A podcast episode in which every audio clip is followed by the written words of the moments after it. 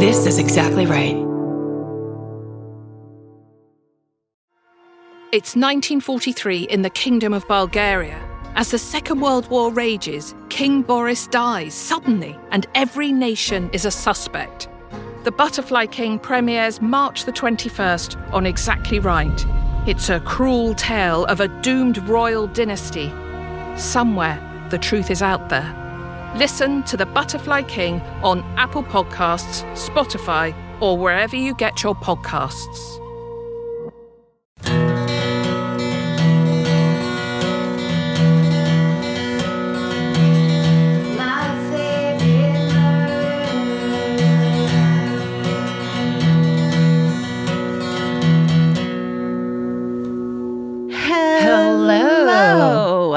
And welcome to My Favorite Murder. That's Georgia Hardstark. That's Karen Kilgariff. It's podcast time, everybody. Well, are you look, ready? What comes next, everyone? You tell us this time. It's kind of the same thing every time. Yeah. There's no surprises, and yet every time we are. And yet every time, hey, wait a second. Shocked and horrified.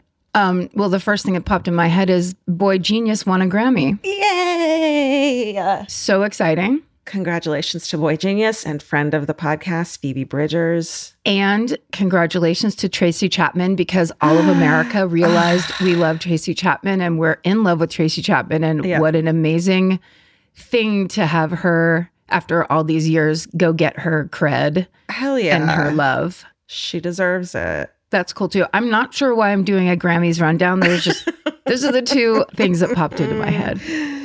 Did you see someone tweeted like, hey, grocery store, how about you stop playing Tracy Chapman's Fast Car? We're all gripping in the groceries. Like, that's oh, like the yeah. last place. It just hurts your heart every time you hear it. Yes. So you're just like shopping for cereal that has enough fiber in it because you're old. And it's like Tracy Chapman's fucking Fast Car comes on and then you're devastated. You're devastated. And then you look and you're like, why is the cereal twelve dollars? yeah. Yes. Yeah.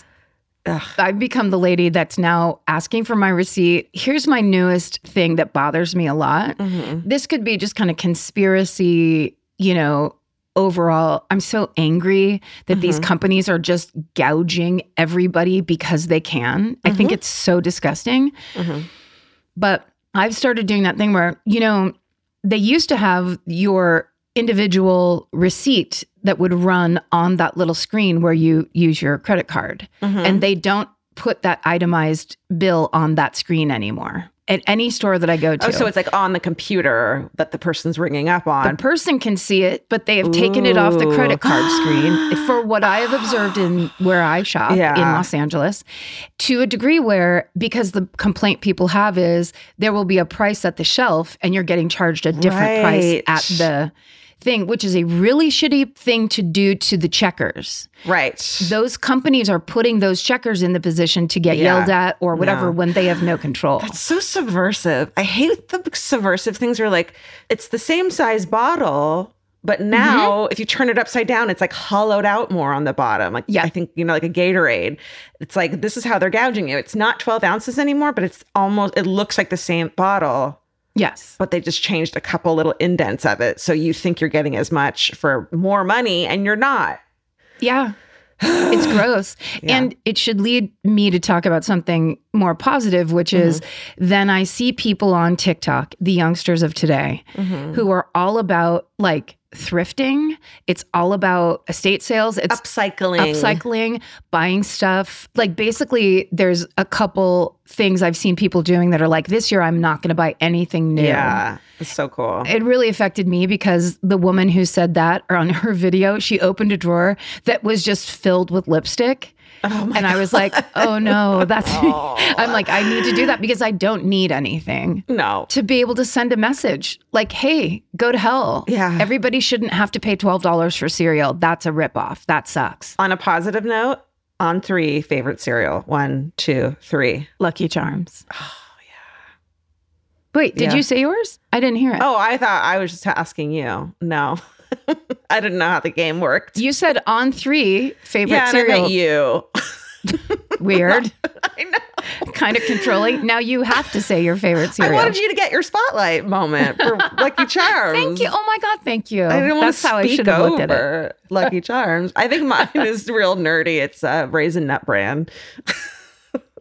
But we didn't get sweet cereal as a kid, so like I, I had no chance to like Life. That was the most sweetest cereal we were allowed. That was the hippie splurge in yeah. Life cereal. I, I still love it. You'd be like, oh, yeah, oh, the wheat. Oh, I'm thinking of Chex, but that's an also kind of a hippie. Like your mom's pretending you're getting a good cereal, but it's just healthy. Oh yeah, we'd get Chex and then we'd secretly pour heaping spoonfuls of sugar on yeah. top of it, and then drink the sugar, non-fat sugar milk.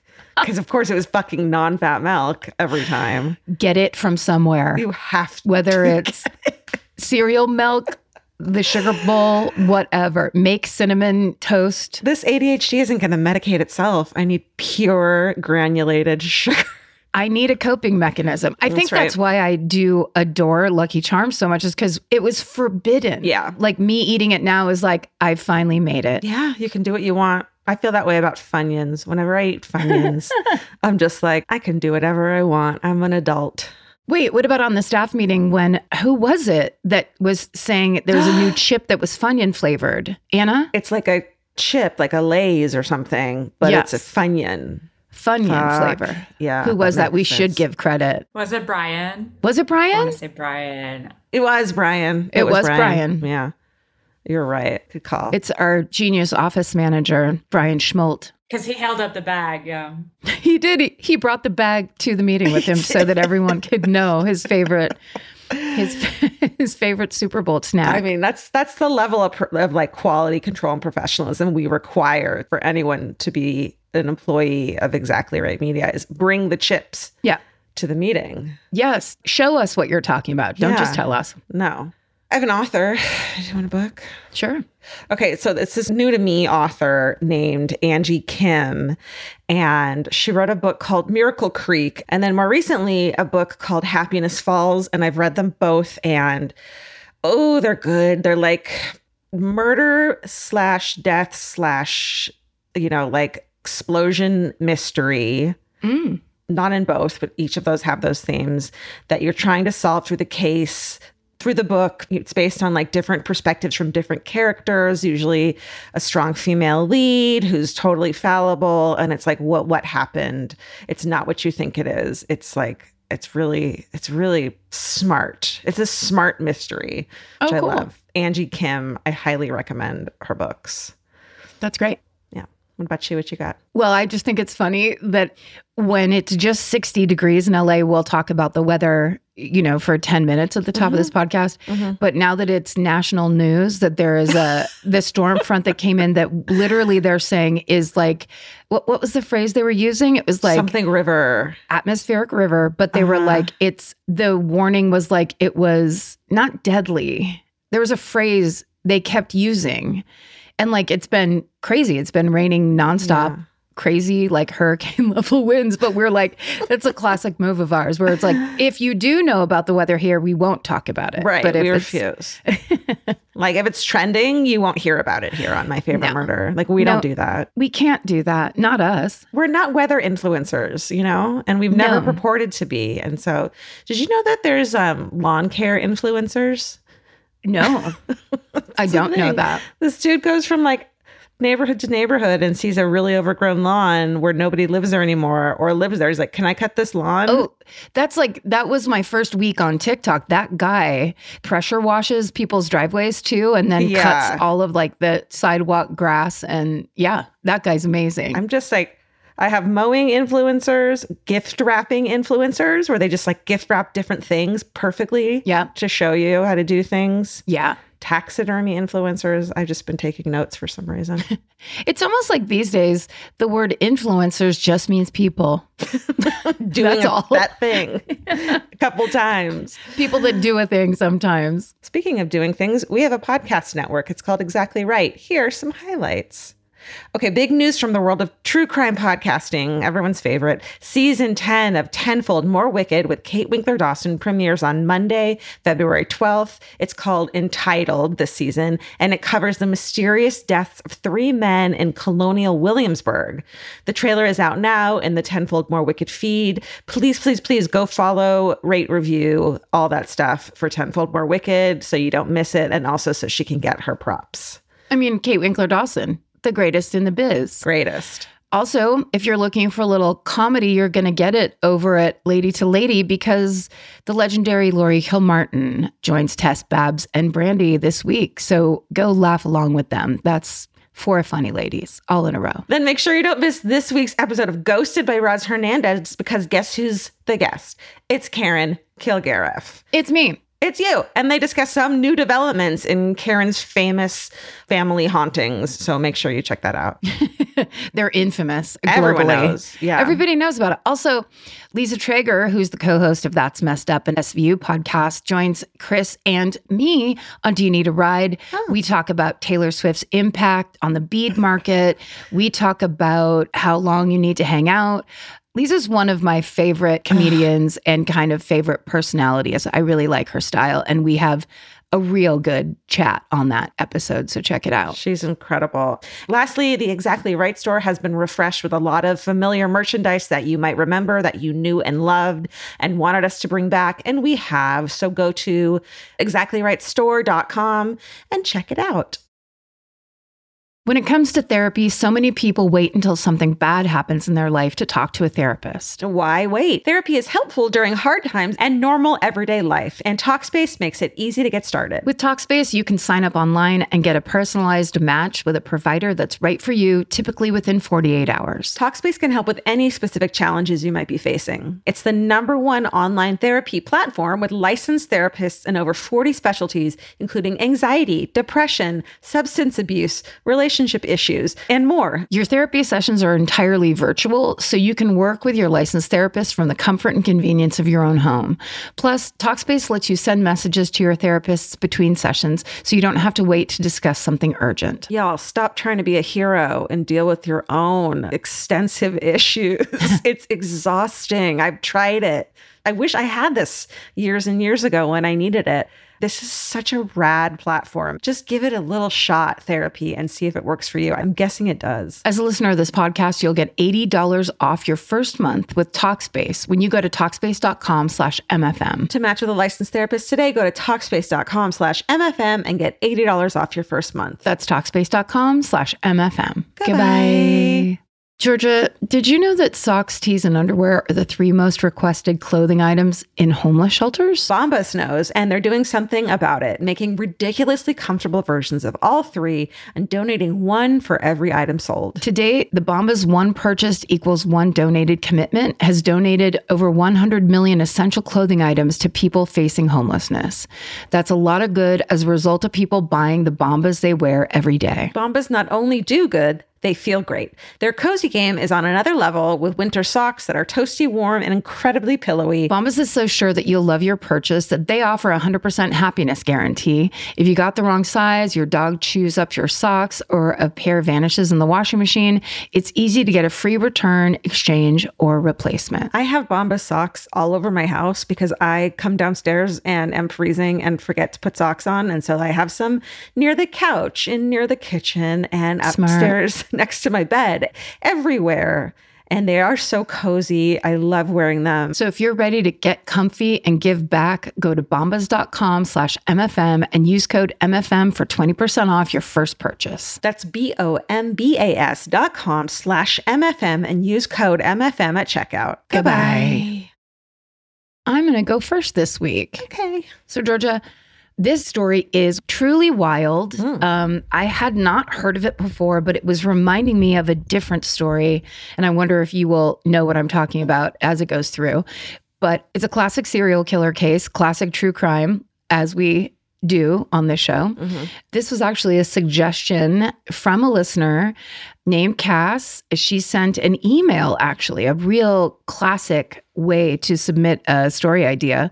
The subject line was, "My cousin is a serial killer," and it just says, Hey ladies, big fan from day one. My third cousin on my dad's side is a serial killer. He's known as the insulin killer. Here's a link for more information. Anyway, he's quite a scandalous character and worth looking into. Cheers, Cass. Nice. So thank you, Cass, for that suggestion. But I'm going to talk to you first a little bit about insulin, the life-saving drug insulin hmm. that helps people regulate their blood sugar if they have diabetes. But when given to a person with no medical need for it, a sudden intake of insulin, I don't know if you know this, can trigger hypoglycemia, which is a dangerous drop in blood sugar levels, causing sweating, anxiousness, or irritability. Hmm.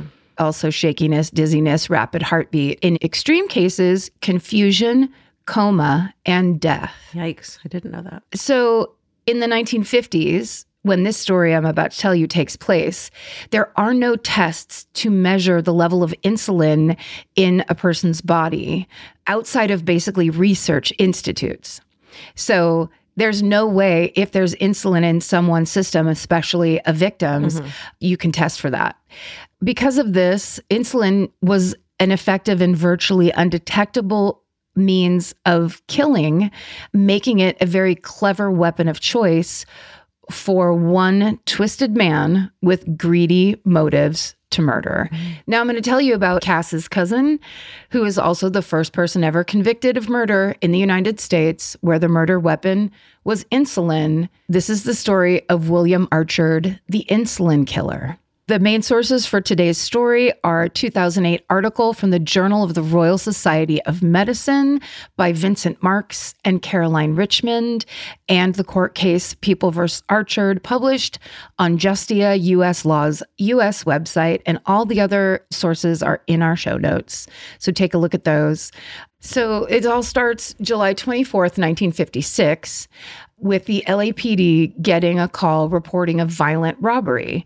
When police arrive at the scene, forty-four-year-old William Archerd tells Sergeant Harry Andre and his team that two thieves broke into his Los Angeles home, holding he and his wife Zella at gunpoint, and then the thieves injected both of them with an unknown substance using a hypodermic needle before making off with five hundred dollars in cash. When William's wife, Zella, is questioned, she recounts the same story. She adds that she never got a look at the thieves because they put a pillowcase over her head. Hmm. So investigators examine Zella. She complains she feels dizzy, and the police find she has two puncture wounds on her butt, basically, that are indicative of hypodermic needle injections, but they don't find those same types of marks on William. So as the police search the crime scene, they find a hypodermic needle in one of the Archerd's bathroom drawers. And then they also find a partially used vial of long-acting insulin in a field nearby. Hmm.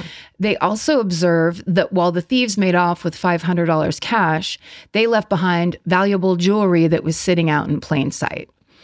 So shortly after the police leave, Zella's dizziness gets worse, and then she begins convulsing, and then she lapses into a coma.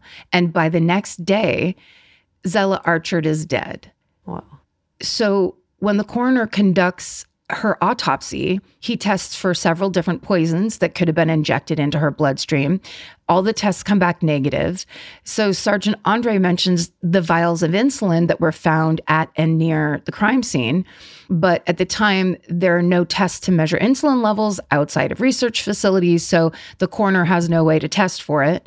Zella's cause of death is ruled as bronchopneumonia, and Sergeant Andre walks away suspecting foul play, but having no way to prove it.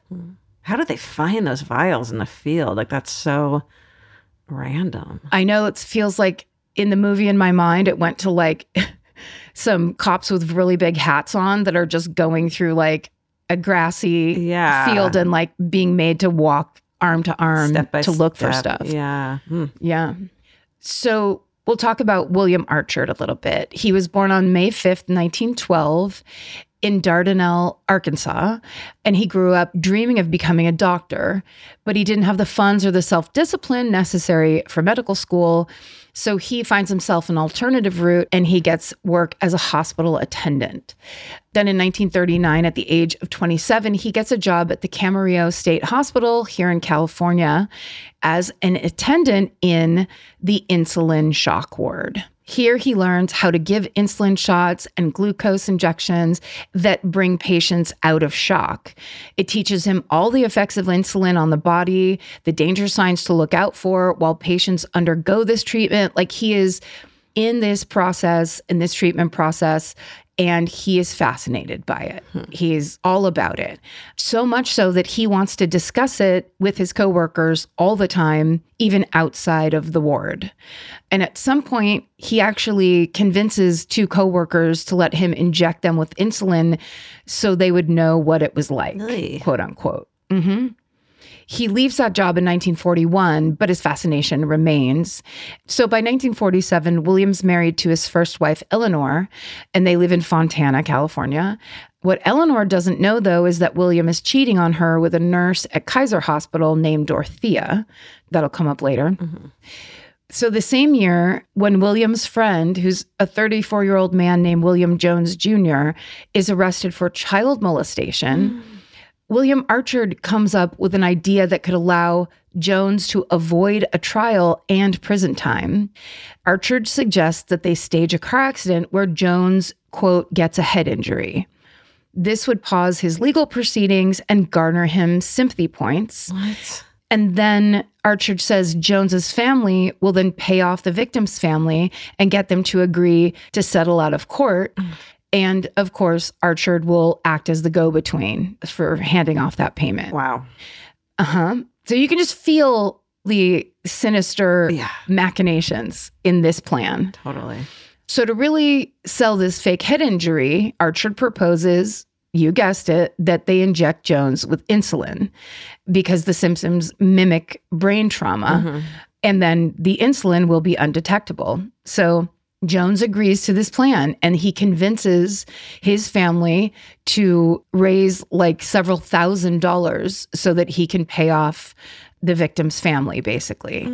Oh, meanwhile, Archerd convinces his mistress, Dorothea, who works at Kaiser, to get some insulin for him from Kaiser, from where she works. Mm-hmm. So around midnight on October tenth, nineteen forty-seven, Archerd and Jones pick up the insulin from Dorothea's house. They drive out to a remote road and they stage this accident. So they bang up Jones's car, and then Archerd injects Jones with the insulin and then positions him on the ground near the quote unquote accident. Mm-hmm.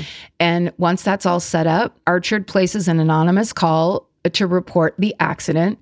And when the responders get to the scene, they take Jones to the hospital. So they, everything looks right to the first responders. Mm-hmm. At the hospital, Jones exhibits nervousness and a headache, both signs of a head injury. Just bad news for me.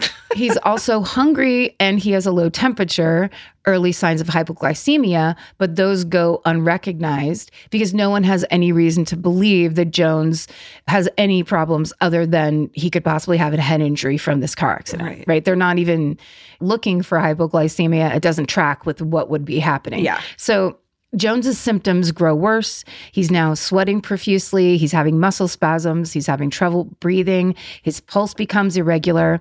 The doctors give him a spinal tap. They find out that his blood pressure and his blood sugar are low. Over the course of the day on October eleventh, nineteen forty-seven, they give him three separate doses of glucose to bring his blood sugar back up, but it doesn't work. And Jones slips into a coma. Then Archerd comes and pays Jones a visit and stays by his side mm-hmm. in between all of these treatments. Nothing the doctors do seems to be working. And at eleven a.m. on October twelfth, nineteen forty-seven, William Jones passes away. Huh.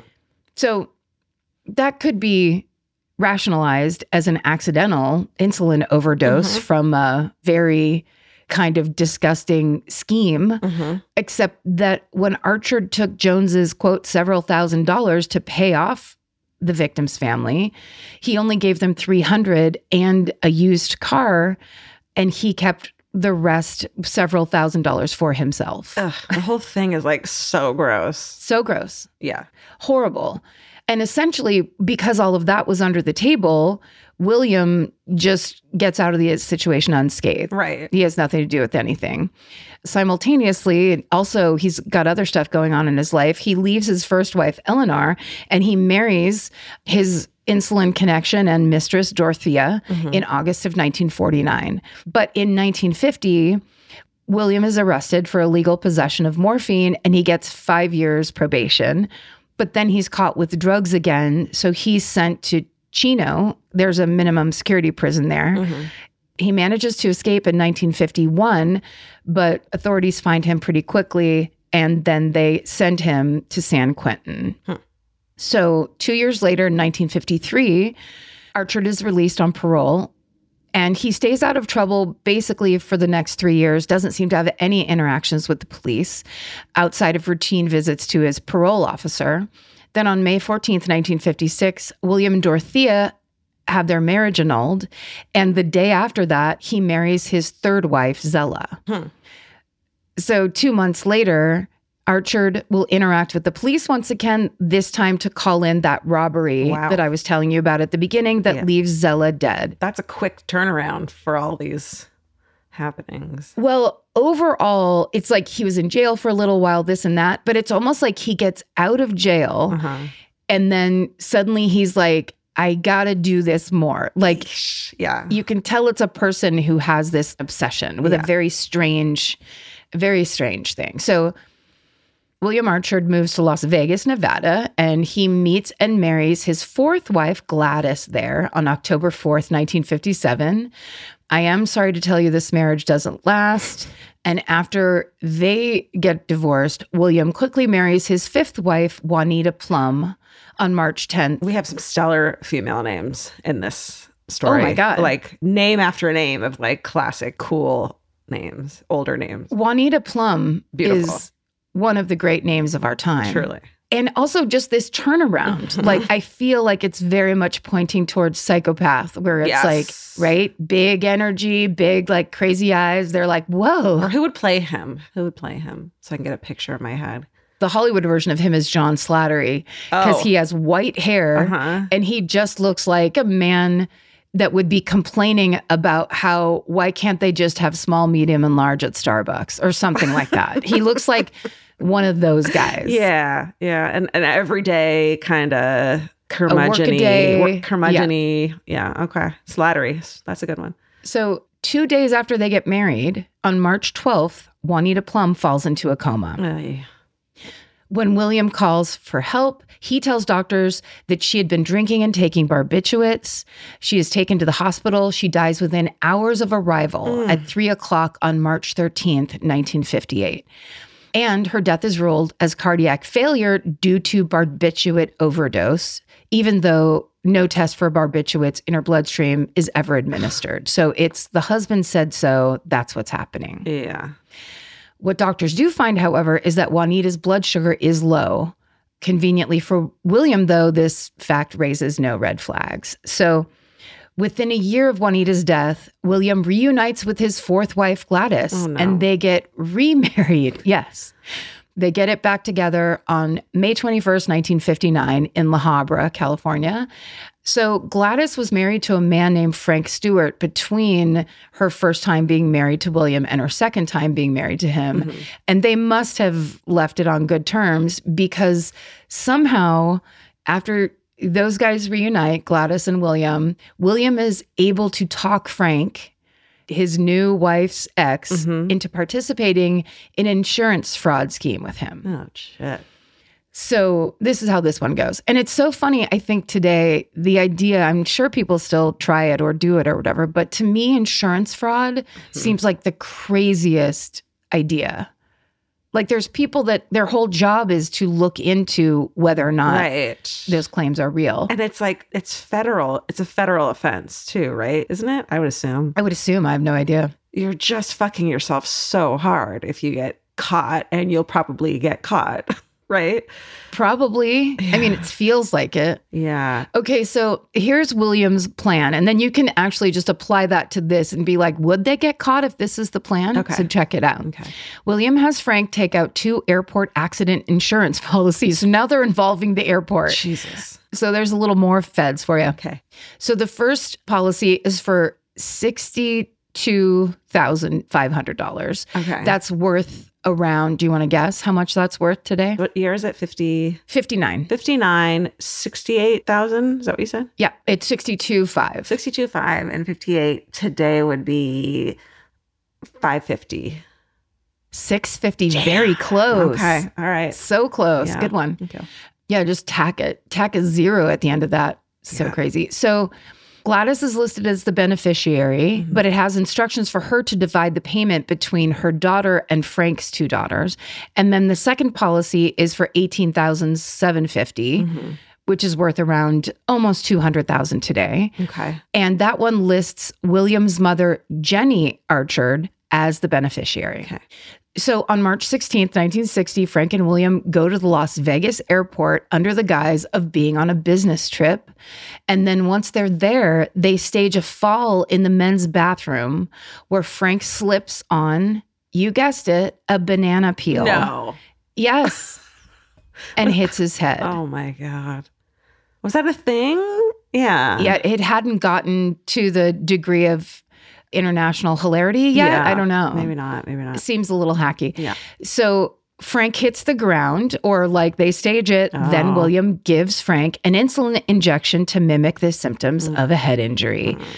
So when Frank arrives at the hospital at twelve thirty on March seventeenth, he's conscious with just a small cut on his head, but he has one dilated pupil, which is actually an indication of possible brain injury. Hmm. So because of this, doctors keep him for a twenty-four hour observation period.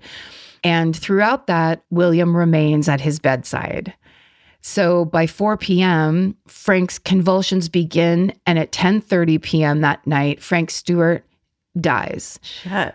Was that his plan the whole time, was for them to die, probably, right? It starts to feel like it yeah. after a couple, yes, I believe so. So Frank had been diagnosed with hardening of his arteries earlier that year. So then the autopsy just concludes that that was Frank's cause of death. Wow. Not the fall. Or supposed not fall. The fall at all. No, in fact, the circumstances around that fall are so fishy that the insurance company refuses to pay out Oops. either of those policies. Wow. So the whole plan doesn't work anyway. And then nobody, including the coroner, believes it, or the investigator.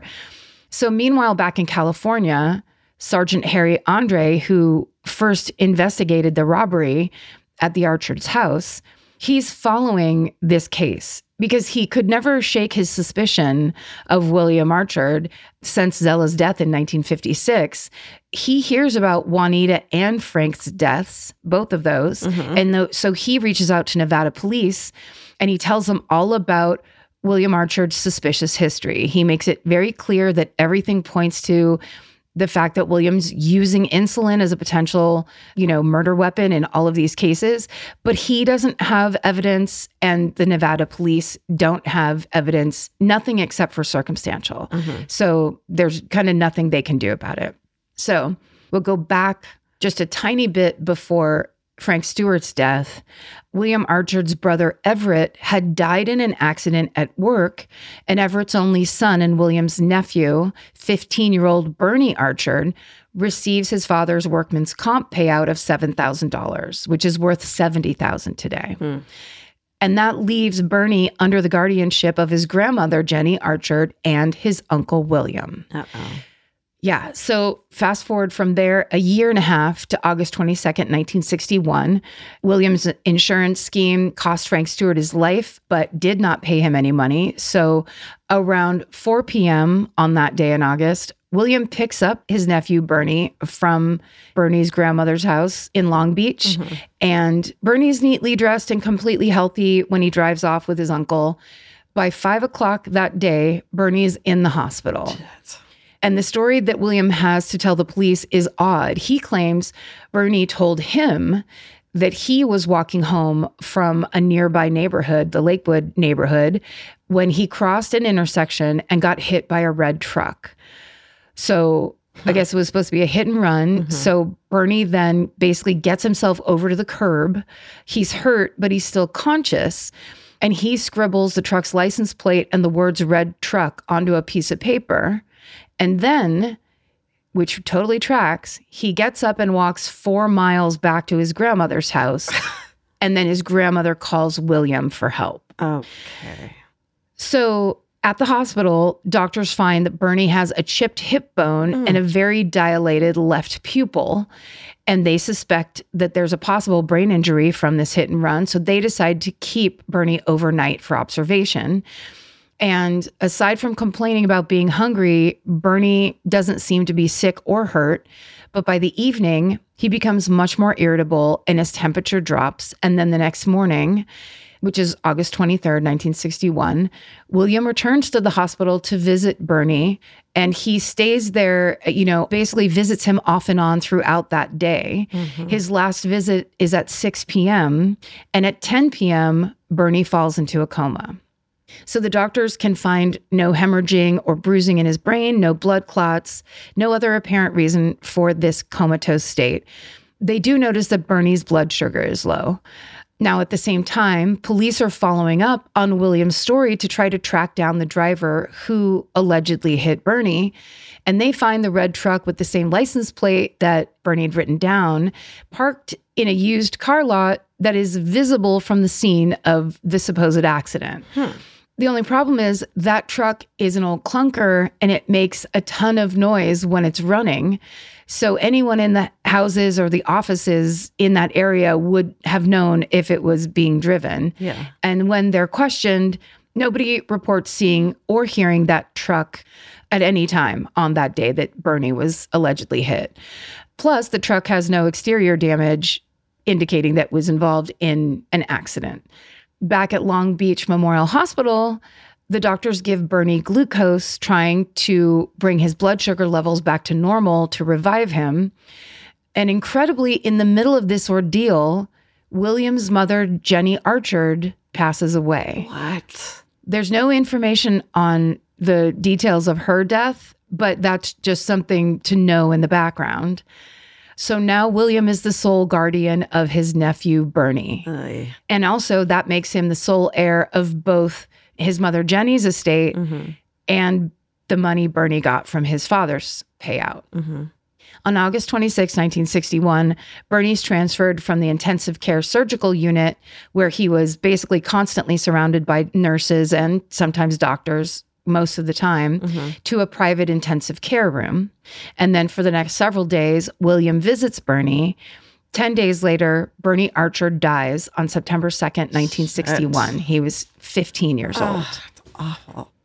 Because Bernie Archerd's death takes place in California, the story hits local newspapers, and the L A P D Sergeant Andre sees William Archerd's name in relation to a suspicious death once again. Only now, this is back in Sergeant Andre's jurisdiction. Mm-hmm. So Andre reaches out to a Sergeant White in the homicide unit who investigates fatal road accidents. And Sergeant White finds evidence, or the lack thereof, that points to Bernie's hit and run being a fake. Yeah. And Sergeant Andre again suspects that William Archerd injected his nephew with insulin. And the possibility of insulin rejection also crosses the mind of the pathologist that's conducting Bernie's autopsy, given his low glucose levels. But again, there's no way to prove the presence of insulin, so he rules Bernie's cause of death to be injuries sustained from that alleged car accident. On April eighteenth, nineteen sixty-five, William Archerd uses a fake name, James Lynn Arden, to marry his seventh wife, Shit. Mary Brinker Post, who is a fairly successful romance novelist. So Mary has a pretty large savings account, and William, who is unemployed and I think has been unemployed for a while, mm-hmm. he takes advantage of this. So between May of nineteen sixty-five and October of nineteen sixty-six, William spends twenty-one thousand six hundred dollars of Mary's money, Shit. Which is about two hundred thousand dollars oh in today's money. God, okay. And by October twentieth, nineteen sixty-six, Mary has to file for bankruptcy. Mm. And as a result, William leaves her. Mm-hmm. So he just basically comes in, Ew. Lives off of her, parasites off of her, and then leaves. And she writes letters to him every day for the next eight days, begging him to come back to her. Mm. He does not. And then on October twenty-eighth, nineteen sixty-six, Mary actually gets into a real car accident. She goes to the doctor. She only had cuts and bruises. She's sent home. William hears about this car accident. Oh, no. And he goes back to Mary on Halloween, October thirty-first of nineteen sixty-six. So the next day, Mary's feeling fine. She's no longer experiencing any of the pain or discomfort that she was feeling from her minor accident injuries. Mm-hmm. But that night, Mary's neighbors, Mister and Missus Field, notice that the lights are on in Mary's house, and they stay on until the early morning hours. Missus Field actually woke up between three and four a.m., my favorite time to wake up in the middle of the night, and noticed Mary's lights were still on, which is very unusual. Mm-hmm. The next morning around eight a.m. on November second, William knocks on the Fields' door dressed in a suit, saying Mary isn't waking up and asking them to come over and help. Ugh. When they do, they find Mary lying comatose in her bed. Her face is swollen. Her tongue's hanging out. She's salivating. It's bad. So she's rushed to the hospital.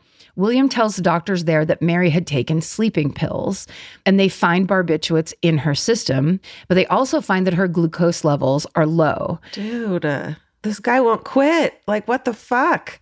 It's wild. It's... And you know what? Like, you, we've heard of the angel of death stories yeah. where there's like nurses in hospitals that do this, but it's like he couldn't get into the hospital. He's doing it from the outside. Totally. Or like getting them into the hospital and then doing it while they're there. Yeah. Yeah. It's such a weird backwards version of those types of serial it killers. Is. So Mary Brinker Post dies the next day mm. on November third, nineteen sixty-six. Now, coincidentally, Sergeant White, who was the homicide detective who Sergeant Andre had consulted about Bernie Archerd's fatal car accident in sixty-one, mm-hmm. he has since been promoted to lieutenant, and he is now assigned to investigate Mary Brinker Post's death. Oh, good. Yes. Finally. So he knows all about William Archerd's history, and he's determined to not let him get away with a sixth murder. Mm-hmm. So at this point, enough time has passed that an effective method for measuring insulin levels has actually been established. But Lieutenant White has never heard of like the, the standard way of doing it, but he does find a doctor named Doctor Edward Arquea, who's developed his own insulin measuring test. So Lieutenant White asks Doctor Arquea to test tissue from both Mary and Bernie's bodies. And while he waits for results, he starts painstakingly conducting over four hundred witness interviews with everyone, ranging from Archard's former girlfriends to his old boss at the state hospital. And in one of the most compelling interviews, talking to his second wife, Dorothea, mm-hmm. Dorothea, for the first time ever, talks about William Jones Junior's death. And that's the man accused of molesting a child All that right. they tried to fake a car accident. And Dorothea confirms that she acquired the insulin that William used to fake Jones' head oh, injury symptoms. Shit, okay. So finally, the police now have actual concrete evidence, and they don't even need Doctor Arquea's final test results. They arrest William Dale Archerd for the first-degree murders of Zella Archerd, Bernie Archerd, and Mary Brinker Post on July twenty-seventh, nineteen sixty-seven. So his trial begins on December fourth of that year, and he pleads not guilty to all three murder counts. He also waives his right to a jury trial and instead opts to have the judge make the final ruling on his guilt. The good news is that just in time for the trial, Doctor Arquea is able to prove that there were high amounts of insulin in both Mary's and Bernie's bodies. Mm-hmm. And because of these test results, the causes of death for all six suspected victims are re-examined by expert witnesses. And in each case, even if the exact insulin levels in the body couldn't be determined, the symptoms each person experienced and the timing of William's visits and their sudden declines point to a high likelihood that these victims were given large doses of insulin by William Archerd. And of course, William's motives are revealed during the trial, which is all monetary gain. Yeah. It, it's just insane. Like it, I'm laughing, but in that way of like, it sounds so stupid. You're just killing yeah. members of your family. Yeah. Psychopath, total psychopath.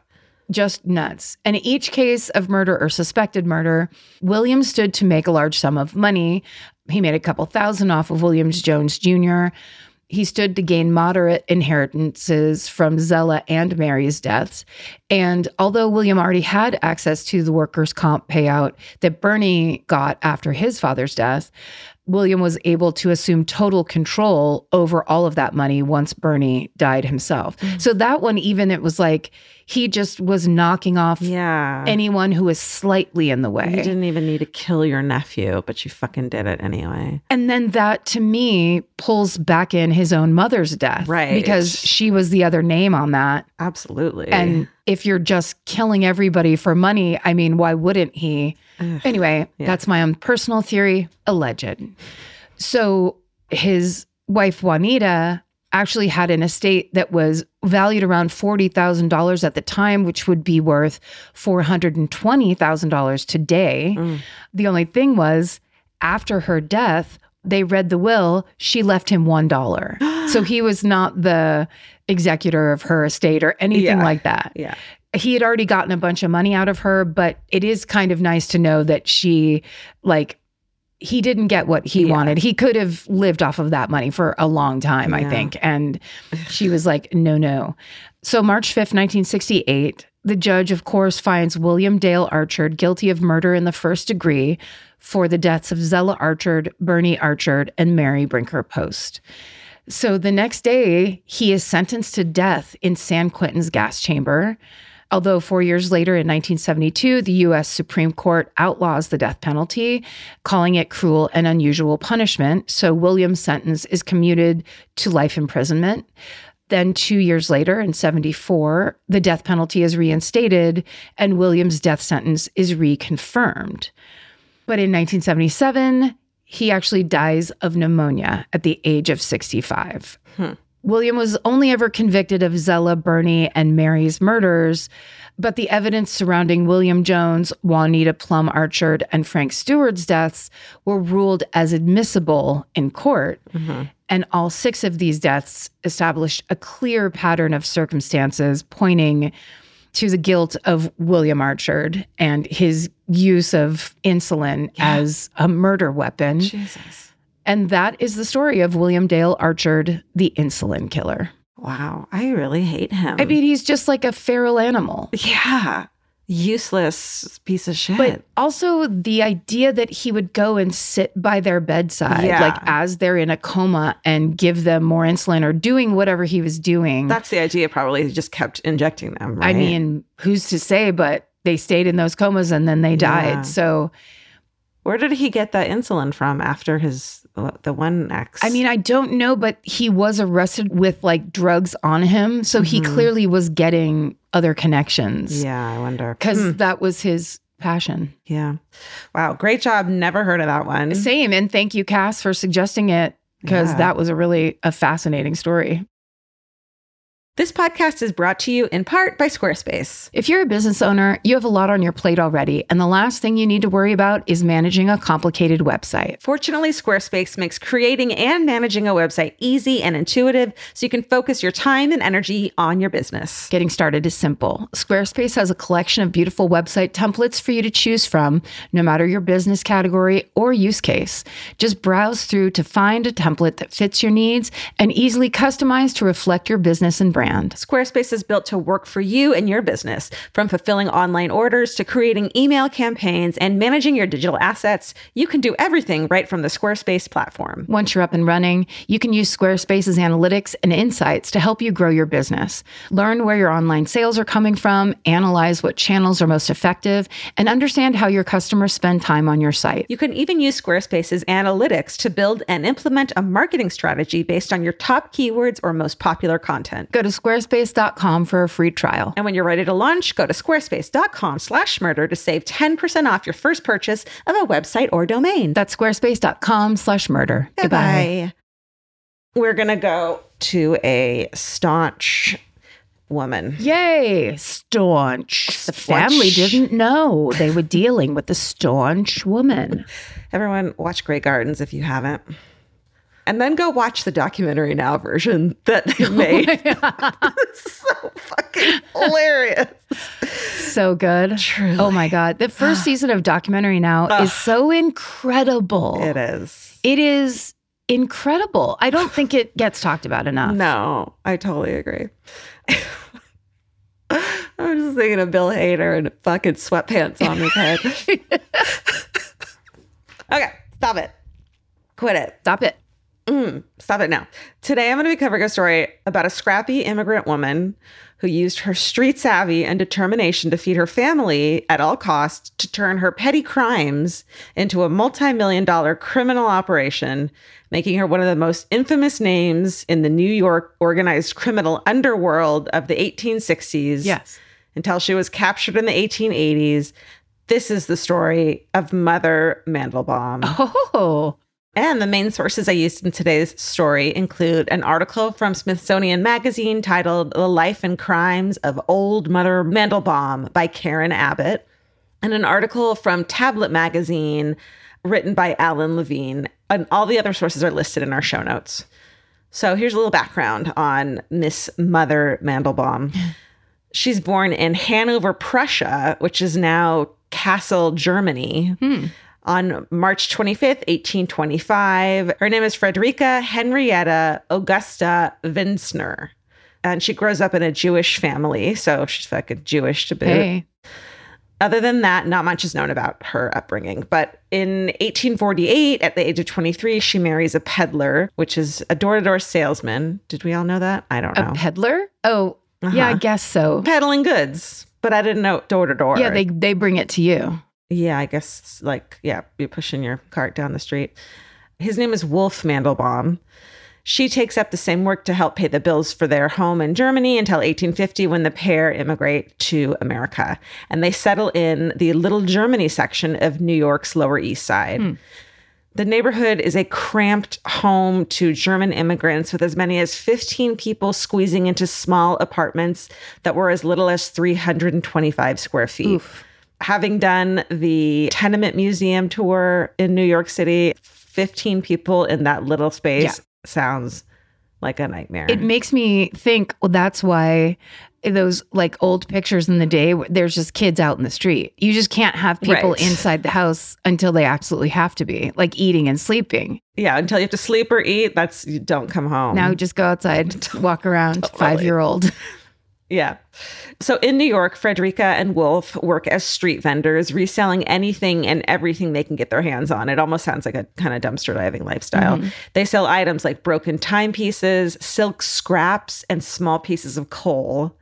Anything they can scavenge that's worth even the tiniest bit of money. And they work fourteen hours a day and only bring home about six dollars per week. And that is in the eighteen fifties. So six dollars a week is the equivalent of how much money a week they brought home in today's money. A hundred dollars? one hundred eighty-six oh. a week. Yeah. It's, yeah. That's not enough. It's barely enough for the two of them to survive on. So when they end up having four children, Frederica realizes she needs to come up with a better way to make money. So then in August of eighteen fifty-seven, this thing called the Panic of eighteen fifty-seven begins, when the management of a large Ohio and New York-based bank called the Ohio Life Insurance and Trust Company makes fraudulent investments that bankrupt the company. And so it's very similar to the, you know, the crash and the Great Depression of the thirties, but this happens in eighteen fifty-seven. Okay. This triggers a global economic crisis. Hundreds of other banks and businesses fold, and thousands of Americans lose their job. But Frederica, being the savvy businesswoman that she is, sees an opportunity in the chaos. The kids of New York City, the little street urchins that are sent out of their house, have found their families in a new level of poverty, and they're resorting to pickpocketing and looting and then selling those stolen goods to make money. And that practice is known as fencing. Mm-hmm. So these are two great skills for Frederica to capitalize on. She befriends the young thieves. They range in age from eight to fifteen years old, and encourages their behavior, offering to buy their stolen goods in bulk for pennies and then flipping the goods at a fifth of their wholesale price and still turning a heavy profit. Mm-hmm. So instead of the kids selling piece by piece, she fucking offers to buy the whole bag. for pennies on the dollar and then is able to sell them at a higher price. Yeah. But the thing is, she is a very like loving and matronly woman. So she earns their trust. They love her. They love the positive feedback she gives them. Like, great job today, kids. They love the attention, of course, and that money. They need all those things. And as a result, she earns herself the nickname Mother Mandelbaum or Marm. Mm-hmm.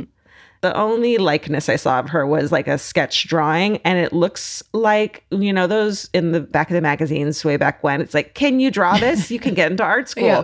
It looks like a little old lady, like silhouette drawing yeah. of one of those things. yeah. She's a standard little old lady.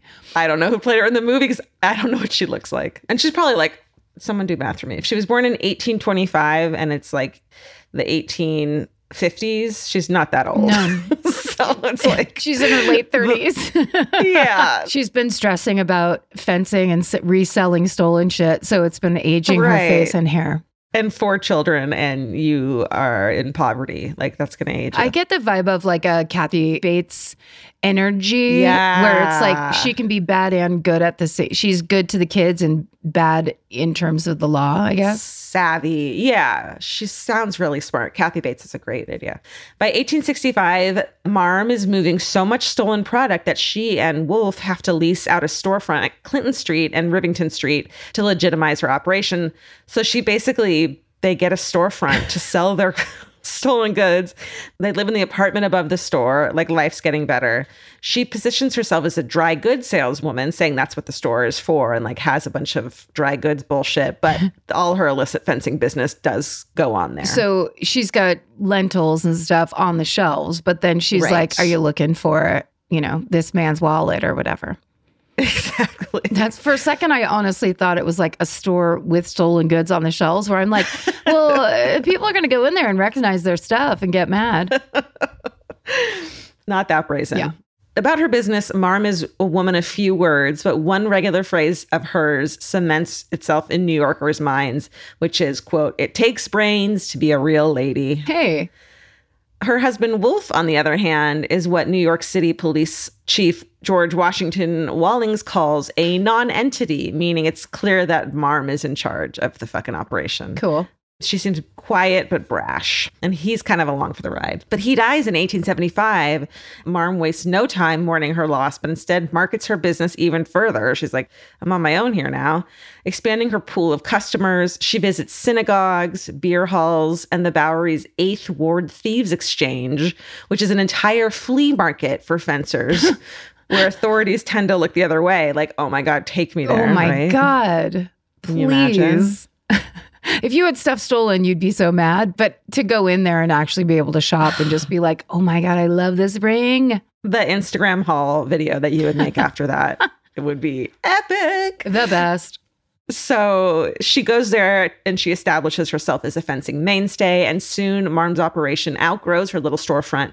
And she has to lease out several warehouses across Manhattan, Brooklyn, Albany, New York, and Passaic, New Jersey to store her goods. That's how much looting and thieving they're doing. But also in this moment, should we maybe discuss the possibility that Marm is a hoarder? Only oh. because it's like, these items are hot. Get rid of it. Don't get a yeah. warehouse. Have a fucking no. fire sale. Bring those prices down. Turnover. Do something. We want turnover. Yeah. yeah, I know what you mean. Melt it down. I also like couldn't tell exactly. Like, I think they broke into houses and just stole all their shit. Like, oh. I think it was more than like pickpocketing. So I think there was actually like a lot of stuff. Oh, okay. Like large items. I thought everything was pocket sized. No, I think it's like looting. Got you. Essentially. Mm-hmm. So the other thing she has to do, other than just get more customers, is make nice with the local police. And that's exactly what she does. She not only makes friends with crooked cops, of course, bribing them to let her operations run freely, but she also establishes friendly relationships with several judges at the Fifth District Court and Tammany Hall politicians. So you know Tammany Hall back then. It's a faction of immigrant Democrats, particularly Irish Catholics, who gained control of the party in New York in the eighteen fifties. So there's all kinds of movies that you can watch involving Tammany Hall. I think Gangs of New York. Gangs of New York, yeah. So the politicians tap Marm's influence to sway what they really need, which is the local Jewish vote. Mm. So she's able to go around and like get everyone to vote for them during election years. In exchange, no one hassles her about her business. Wow. So she's got clout. Yeah. She often hosts lavish dinner parties for all her closest associates, putting cops, crooks, and politicians together at the same table. Again, take me yes, there. My God. Make that movie, please. Ugh, the canopies. As Marm's business improves, so does the quality of her product. She's no longer hawking things like scraps, you know, and hunks of coal. She's moving things like silk, like full fucking reams of silk and lace, diamonds, horses, carriages, and all sorts of precious metals, all of which are stolen. She's careful to only handle one heist at a time, with just a handful of crooks working each job beneath her. And she keeps her own hands clean, of course, as all good criminals do, mm-hmm. never doing any of the thieving herself. Yeah. She's the face of the business. Exactly. She's the front. Right. The thieves aren't the only crooks working under Marm Mandelbaum. She also got engravers to change stolen jewelry so they wouldn't be traceable anymore. She gets handsome cab drivers to help her thieves make quick escapes from their heists, and powerful defense attorneys on retainer for five grand a year Ooh. Who fend off any and all theft accusations that come her way. You want to guess five grand a year? Five grand a year in eighteen fifty or seventy-five? Around, yeah, sixties, seventies. Mm, I'm, now I'm trying to do math based on the last story, but yeah, yeah. Is it two million a year? It's one hundred thirty-six thousand five hundred. So no. Oh. That's not even close. No. It's way over. I've gone way over. I just know lawyers are expensive. They are.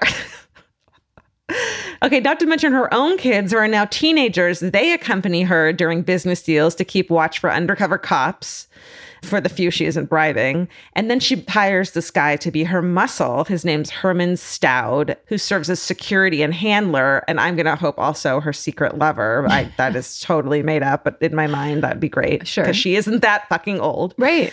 And he moves purchase goods as well around in the warehouses. So that's her little team. In eighteen eighty, after about fifteen years of fencing, Marm has thieves working for her in cities up and down the East Coast, even up through Eastern Canada and into Mexico, moving product across state and county lines. She is such a pro at recruiting and training thieves that she allegedly opens up an underground school teaching the art to these little street urchins of pickpocketing, picking locks, and burglary and safe blowing. Teaches these kids these things. Holy shit. And for the smarter ones, she allegedly teaches them about blackmail and confidence schemes as well. So she's got her little organization of cherub-faced, like, you know, dirty little kids. It's perfect. In the street. It yes. is. Yes. Sophie Lyons, who goes on to become one of the most infamous con women in American history, she even trains her as a kid. Oh. And she is a feminist at heart. She takes special care to train women thieves in particular because she's frustrated that so many women are, quote, wasting life being housekeepers. So with her intricate network of these underlings helping her move millions of dollars worth of stolen goods, Marm Frederica Mandelbaum establishes herself, according to the New York Times in eighteen eighty-four, as, quote, the nucleus and center of the whole organization of crime in New York City. Amazing. Yeah. As such, it would only be a matter of time before someone tries to stop her, of course. Yeah.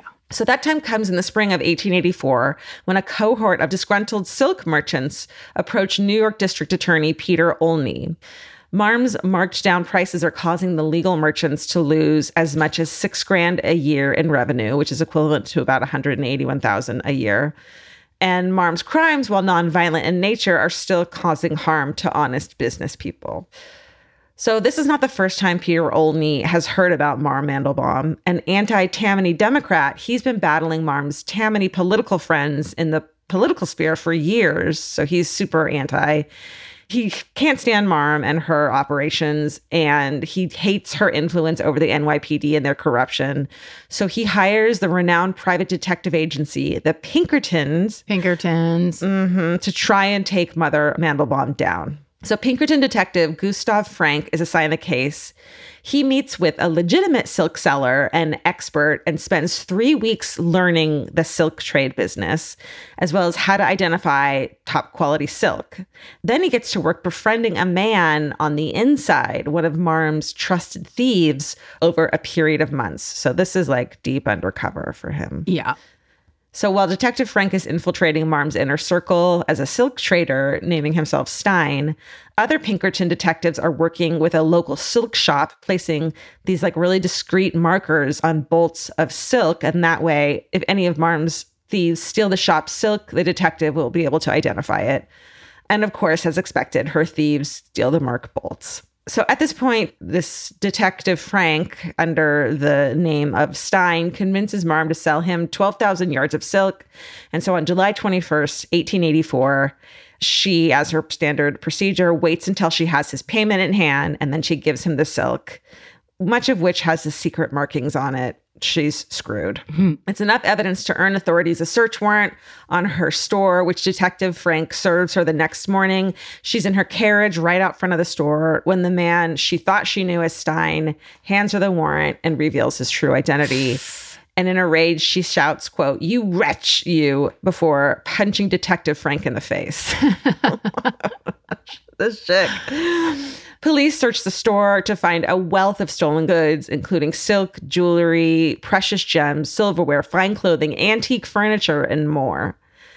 The stash they find marvels one journalist who comments, quote, "It did not seem possible that so much wealth could be assembled in one spot." So she was fucking rhyming and thieving. Kind of love it. Yeah. I just would love to see the difference between it's all that wealth and then like, did she still just live in that apartment over her yeah. fake shop? Like keeping it real low key? Totally. I, I don't know about how she spent the money or what she did with it, but sounds like she enjoyed her life. Well, and also it sounds like she kept her cover well. Right, right.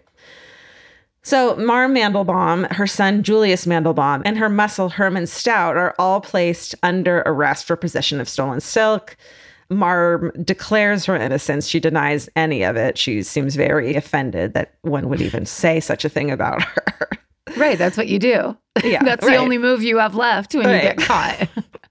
She posts bail for herself, her son, and her muscle, and her lawyers push the trial back as much as they can. Meanwhile, because she's clearly a flight risk, Pinkerton detectives surveil her house around the clock, but Marm outsmarts them. She has a member of her house staff dress up like her to fool the detectives, and as they're following that look-alike, they slip away. And by the time the trial date rolls around, Marm, Julius, and Herman have all made their escape. Ooh. By December fifth, eighteen eighty-four, they end up crossing the border into Canada. And because their crimes are not extraditable, extraditable? That's a word. Yeah. The N Y P D are powerless. And unless they decide to return to the U S on their own, there's nothing the authorities can do to bring them back. Wow. Yeah. So Marm, Julius, and Herman settle down in Hamilton, Ontario, Canada. After that, Marm goes on to live an apparently crime-free life in Hamilton, Ontario. She joins the local Jewish congregation, opens an honest, law-abiding hat shop. uh, there's rumors about her maybe having some crime going on still, but there's no proof. The biggest allegation, though, in her later life is that Marm manages to secretly return to the United States one last time in eighteen eighty-five to attend the funeral of her youngest daughter, Anna, who was eighteen when she died. Mm. She dons a disguise and, alternating between train rides and a private carriage, she allegedly slips back into New York for just a quick moment to watch the procession of her daughter's funeral from afar. So she left her four kids behind and escaped. Yeah, she took one kid. The only other kid who was facing charges. So the right, other kids right. were fine. You know what I mean? So oh, like got she, it. Yeah. So they could do that. Yeah. Yeah. Hmm. The story's unconfirmed, but what is confirmed is her undeniable level of success. Throughout the entirety of her fencing career, Marm is said to have moved anywhere from one hundred fifty to three hundred million in today's money. Yep. Her lifetime take-home profit is estimated at anywhere between fifteen to thirty million in today's money. Holy shit. So that's her take-home. So hopefully she was living a little bit high life over in Canada. You're up there with the curtains closed in your apartment above your shop but inside it's just tiled in gold and diamonds. Yeah, opulence. It looks like Genie's bottle from I Dream of Genie. Yeah. In the Smithsonian article, it says one journalist puts it, she was the person who, quote, first put crime in America on a syndicated basis. So hey. She was the first one to like make it a fucking like a a machine kind yeah, of. Yeah. Using small children. Not great today. Not great. We don't love it. Yeah. Interestingly, if you don't love that, then you shouldn't love the rollbacks of child labor laws that they're doing right now. But that's right. I was going to say, unless there's something we don't know about, and I actually now definitely want to read a book about this woman for yeah. sure to get all the details. But like, it sounds like she did that without abusing the children, like making them love her was what made that business go. That's what the story goes. Yeah. And I hope it's true. I do too. Yeah. At age sixty-nine, Marm catches a long, drawn-out sickness that ultimately takes her life on February twenty-sixth, eighteen ninety-four. Although it is said that she faked her death and put rocks in the coffin. Like, there is a rumor that that's not true, too, that she fucking lived. Yeah, that would make sense. Because so she could go back to New York. Yeah, because it says even though she dies a free woman, she allegedly passes away, missing her life as a criminal legend in the Lower East Side. Yeah. So maybe she faked it and fucking went back home. Who knows? She made it in New York City yeah. to the degree where she was running shit as a Jewish immigrant woman in the fucking eighteen hundreds and widow and a widow eventually. Yes. Yeah, right. Unreal, unreal. She must have had that sparkle in the eye. Oh, I bet she did. And that is the story of Mother Mandelbaum. Wow, full props to Mother Mandelbaum. That's right. It's like the Oliver Twist story. Yeah, but the kids aren't abused or it's not bad. I just need it to be that. I need it to be the flip side right. of that story. And like, look, if you get mad at these people getting their stuff stolen, everyone had insurance back then. Don't, you know, calm down. Right? You, ins- sure. you insure your art and your antiques and your fucking horses. I mean, there's just a big warehouse in Passaic that's got a horse in it. That's, I love that idea. Well, can't move that right now. Just put it out yeah. in Passaic. Yeah. Let's dye its fur so that you can't tell whose horse it is. Well, we did it again. We really did. That was a delightful episode. Yeah. I find. I, I feel. I feel the same way. Send us your story suggestions at my favorite murder dot com or your hometowns. We always love your hometowns, whatever they may be. We love your hometowns for sure. Yeah, any story. If you know about a an anti-hero, mm. an inspiring story, if that even possible, a true crime yeah. story that's got a little kick on the side of yeah. inspiration. I don't know what we I'm love saying. It. We love a kicky I, story. What am I saying? I don't know. It's we, raining really bad, so it's not your fault. We love a kicky story. It's all I've ever wanted to say. Why won't you let me say it? It's raining. Let us do what we want. We're in Los Angeles. Let us. Stay sexy. And don't get murdered. Goodbye. Yeah, Elvis, do you want a cookie?